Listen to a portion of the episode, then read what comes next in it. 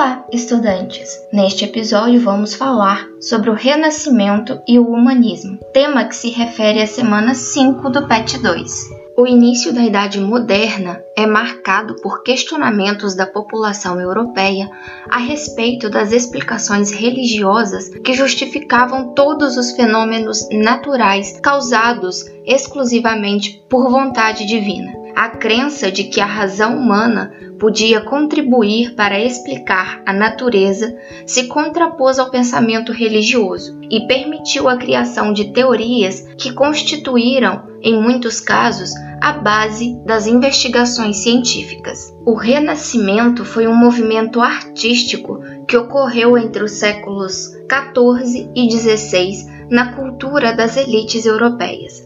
A palavra renascimento, que significa renascer, renovar-se, foi utilizada pelos próprios artistas da época para representar o rompimento com a produção cultural do período medieval, que consideravam limitada e pouco criativa por ser exclusivamente voltada a questões religiosas. Foi com base nas ideias desses artistas chamado renascentistas, que a Idade Média ficou conhecida como Idade das Trevas. As expressões artísticas do Renascimento retomavam as ideias da Antiguidade Clássica, que valorizava o conhecimento do ser humano e o desenvolvimento de suas potencialidades. Surgia, assim, o movimento artístico que procurava expressar uma nova forma de pensar a natureza humana. Uma nova visão de mundo estava ligada às mesmas transformações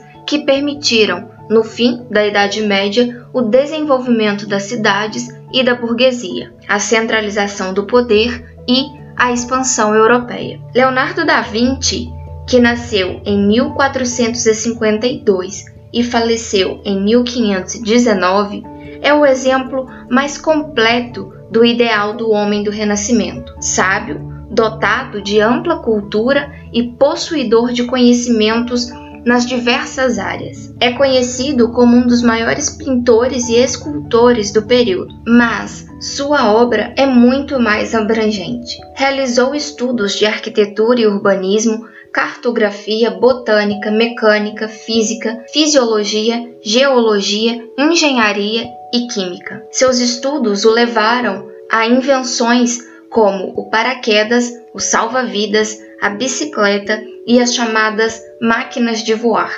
Fatores culturais, políticos e econômicos levaram a Península Itálica a condições de berço do Renascimento. Ali, durante a Idade Média, a cultura clássica manteve-se em várias formas. Vestígios da arte greco-romana eram abundantes e os contatos comerciais entre os bizantinos e muçulmanos permitiram, além do acúmulo de riquezas, um intercâmbio cultural permanente. As cidades italianas eram governadas como repúblicas independentes e seus governantes constantemente rivalizavam com os poderes do Papa e dos senhores feudais. Inicialmente, Veneza, Amalfi, Pisa e Gênova conquistaram independência administrativa e econômica, aproximando-se do modelo político das grandes polis gregas. Mais tarde,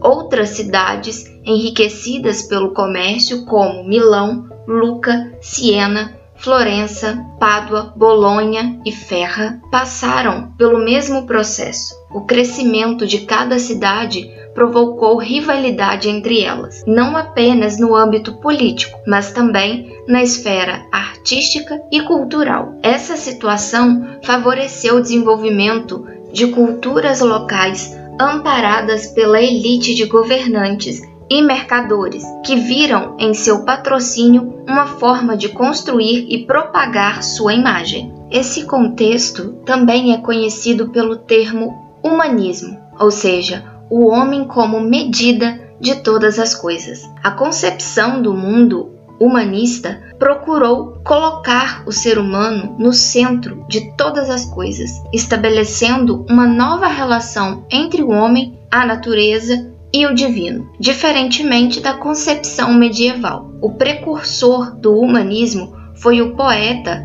e escritor italiano Francisco Petrarca. A partir do século XV, o movimento espalhou-se por Holanda, França, Inglaterra, Portugal e Espanha. Inspirado pelas ideias da antiguidade clássica, o humanismo baseava-se nos princípios de conciliação entre a fé em Deus e a crença na capacidade de realização do ser humano, releitura dos mestres da cultura greco-latina, daí o interesse dos humanistas na especialização em latim, grego e hebraico para poder ter acesso aos textos originais.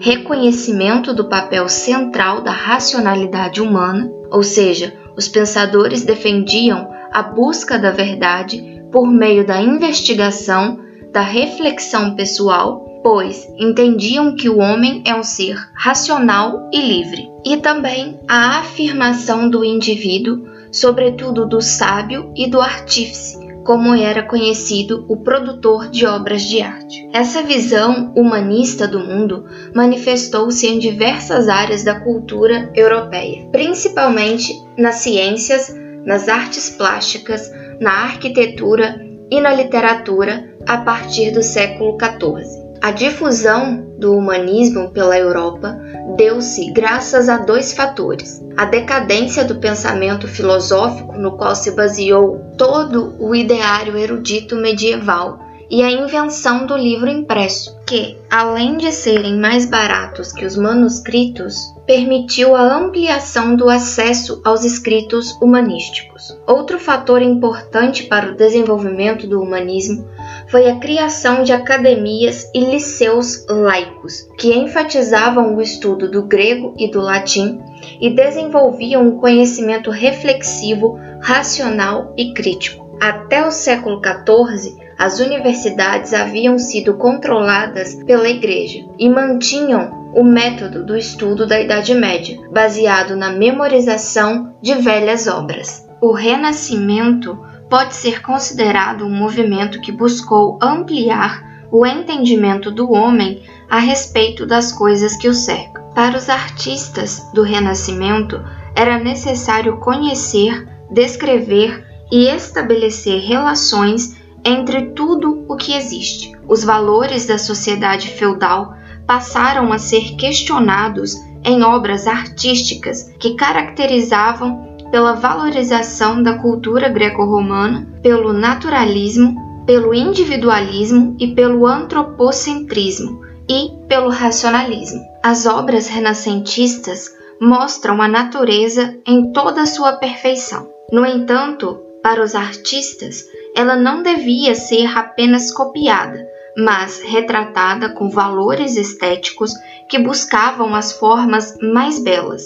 Os detalhes adquiriram maior importância, pois conferiam fidelidade ou realismo às pinturas e esculturas. A busca pelo aprimoramento constante levou os artistas a utilizarem dimensões matemáticas, o que permitiu inovações na área, como o uso da perspectiva e da teoria das proporções. A valorização do indivíduo deu-se por meio da arte retratista, que passou a representar cada pessoa como personalidade única e inconfundível. O artista renascentista, percebendo o homem como principal criação divina, passou a se valorizar assinando sua produção artística. O antropocentrismo opunha-se ao teocentrismo medieval, a crença de que a razão divina era suficiente para explicar o homem e universo.